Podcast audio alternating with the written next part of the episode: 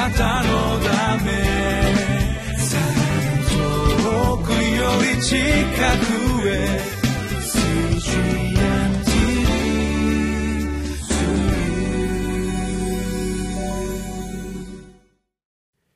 皆さんこんにちは。9月21日金曜日リビングライフの時間です。私は日本キリスト教団深沢教会牧師の斉藤敦と申します。本日も御言葉の恵みに共に味わいましょう。本日私たちに与えられました御言葉は旧約聖書歴代史第125章1節から31節です。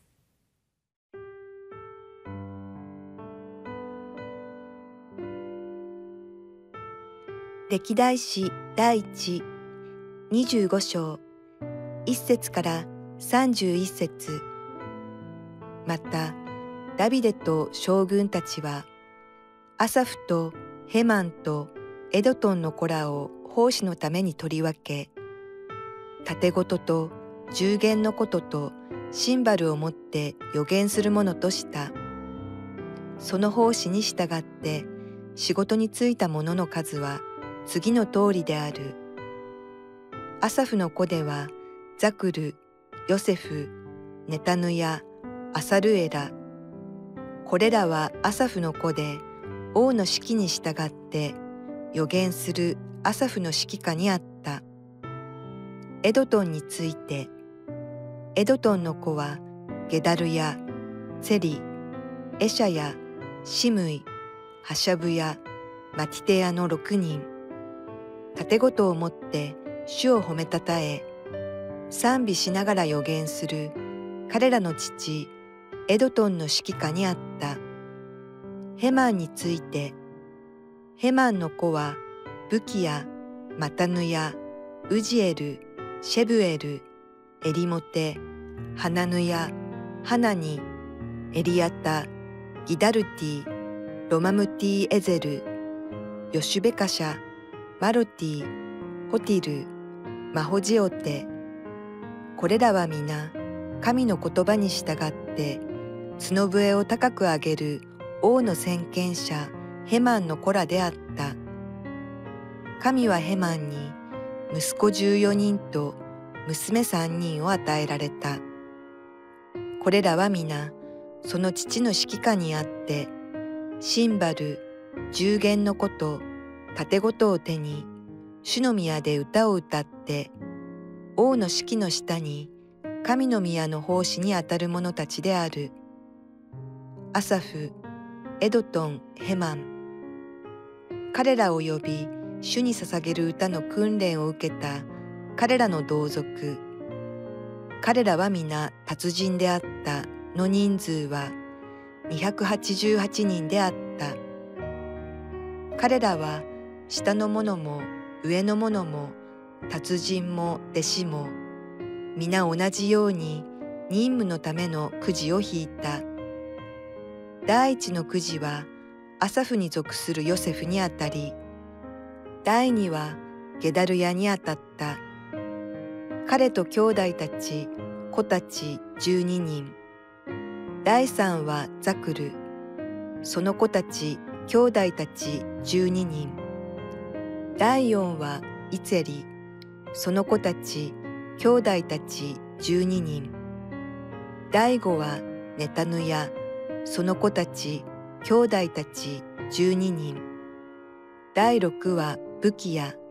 その子たち兄弟たち12人。第7はエサルエラ。その子たち兄弟たち12人。第8はエシャヤ。その子たち兄弟たち12人。第9はマタヌヤその子たち兄弟たち12人。第10はシムイ。その子たち兄弟たち12人。第11はアザルエル、その子たち、兄弟たち12人。第12はハシャブヤ、その子たち、兄弟たち12人。第13はシュバエルその子たち兄弟たち12人。第14はマキテヤその子たち兄弟たち12人。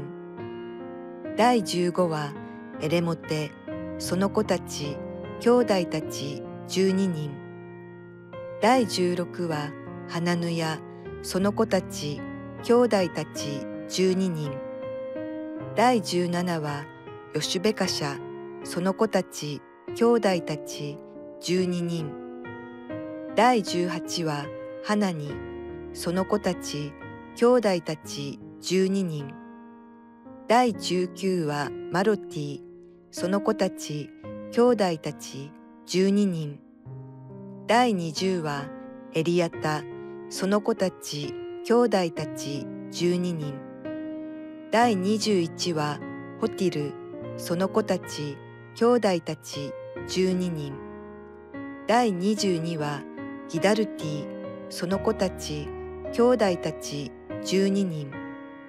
第23はマハジオテその子たち兄弟たち12人。第24はロマムティエゼルその子たち兄弟たち12人にあたった。私たちが神様に礼拝するときに欠かせないものいろいろあります。その一つに音楽というものがあることは私たちは誰でも知っていることだと思います。礼拝において楽器が演奏されることそして賛美がなされること。歌声が主に向かって向けられること。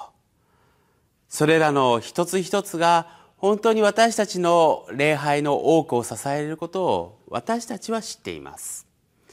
またそのような教会が生み出してきた音楽が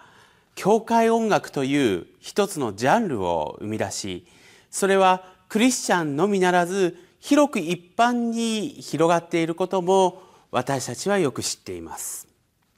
このように私たちは教会において主を賛美するということはとても大切な要素であること。まあ、要素と言いましょうか。とても大切な私たちの信仰から出てくる行為であることを知っているわけですけれどもしかしその賛美というものが私たち一人一人にこのどのようなこう根本というんでしょうか。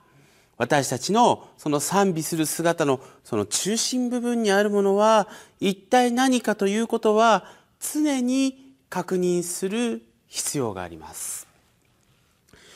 これは私がかつて経験したことでありますけれども私たちは音楽まあその多くの人たちは音楽というものに対してこう非常に好意的な一面を持っているわけですけれども逆に言いますとその音楽というものが争いの種になってしまうということも私たちの世界では決して否定できないことであると思います。まあ、もう少し具体的に申し上げますとその音楽を愛するがゆえにそこに私たち人間がどうしても持ってしまうその思考性好き好みというものとかまたこだわりというものがその違いが明確化されることによってですねこう争いの種になってしまう。主を賛美するために私たちには音楽が与えられているのに残念ながらそれは人と人とのこの激しい争いへと導いてしまうということは残念ながら教会の中でも時にして起きてしまうようだということが、まあ、私も経験上そのようなこともありますし、まあ、実際にそのようなことを起きてしまい多くの人たちにとっての傷になってしまうということがあると思うのです。だからこそ私たちは先ほども申し上げましたように常にその賛美する私たちの思いの中心部分に何があるのかということを確認する必要があるんです。今日いただいた御言葉から私たちはそのことを皆さんと一緒に御言葉から味わってまいりたいと思います。今日私たちに与えられた御言葉歴代史第一の25章1節から31節のその最初の部分。1節から6節の中では賛美しながら予言する人々について書かれています。具体的にはこのダビデに仕えたアサフヘマンエドトン。これらのものが本当に賛美をしながら予言するために彼らの子供たちが用いられその彼らの指揮のもとに賛美がなされたという、まあ、そのような記録が今日与えられた御言葉の中にあるんですね。で私たちはじゃあこの姿から何を見るか賛美しながら予言をするということです。まあ私たちの中で賛美をしながら予言をするというのは一体どのような形で行うのか、まあ、とても興味深いところでありますが実はそれは変な行為っていうのかこう物珍しいそのような光景では決してありません。私たちも予言をしながら賛美をするというそのような素晴らしい機会に私たちもまた預かっているのだということを考えるとですねこれはごくごく普通に行われていることです。そのことを考えるときに予言という言葉の意味について私たちは確認する必要があります。予言。日本語では預かる言葉。つまり言葉を預かるそしてその預かった言葉をその伝えるというのが予言の意味です。誰から預かるのでしょうか？この場合そして私たちが知っているのは私たちの神様から言葉を預かるんです。で神様の言葉を預かった私たちがその預かった言葉を今度は次の人に伝える。何かこうわけのわからないと言いましょうか。こう新しい言葉が何か降り注いできてそれを伝える。まあもちろんそういうことも賜物として与えられている人たちはいます。しかしながら私たちには聖書の御言葉がすでに神様の預けられた言葉として私たち与えられているんです。つまり賛美をする。そして予言をするというのは何かというと私たちは神様からいただいた御言葉をこの御言葉を賛美という楽器の音またメロディーを通してこの人々と共に分かち合うという作業なんです。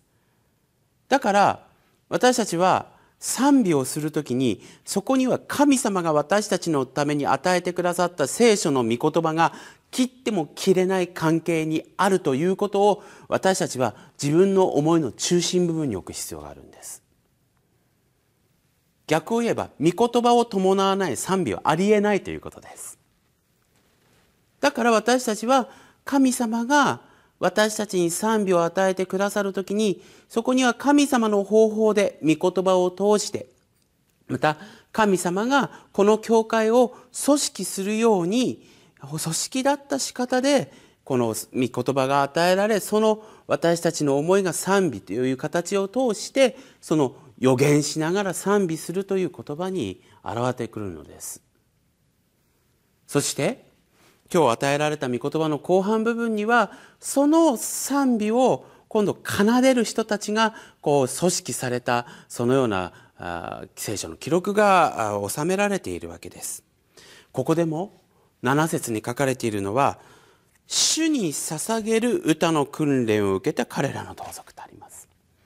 ここで訓練を受けたとありますけれどもこれはどのような訓練かというと私たちが御言葉に生かされ続けているという意味での訓練なんです。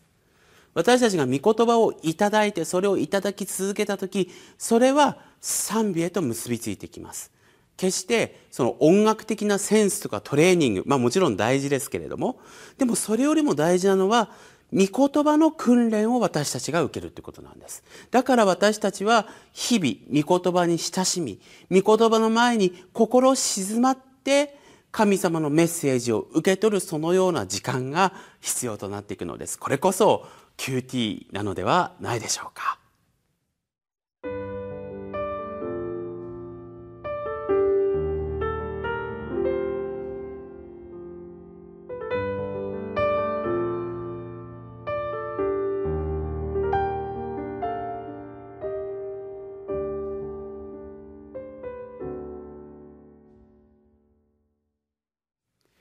私たちの賛美を豊かにするものとは何でしょうか？一言で申し上げます。それは神の御言葉に生かされるということです。もちろん音楽的なセンスやそのためのトレーニングそれは必要かもしれません。しかし私たちは日々そしてその毎日毎日の歩みの中でいかに神様の御言葉に触れてその前に静まり神様の御言葉によって私たち一人一人の魂が生かされていくか。このことを私たちが神様からのプレゼントとして精霊様と共に受け取るときにそこには私たちの賛美が豊かになっていくためのこの大きな力として神様がその力を与えてくださるということを私たち信じて私たち確信してそのことを心に刻み込みながら毎日を過ごしてまいりましょう。それではお祈りいたします。私たちに賛美という素晴らしいものを与えてくださった神様。私たちはあなたに賛美を捧げます。でもその賛美はあなたからいただいた御言葉の恵み。そしてあなたから預かった御言葉に示された予言の言葉の私たち一人一人の感謝の応答であることを常に心に刻むものとさせてくださいますようにお願いいたします。そしてその賛美を豊かなものへと導いてくださいますようにお願いいたします。イエス・キリストの皆によって祈ります。アーメン。あなたのため遠くより近く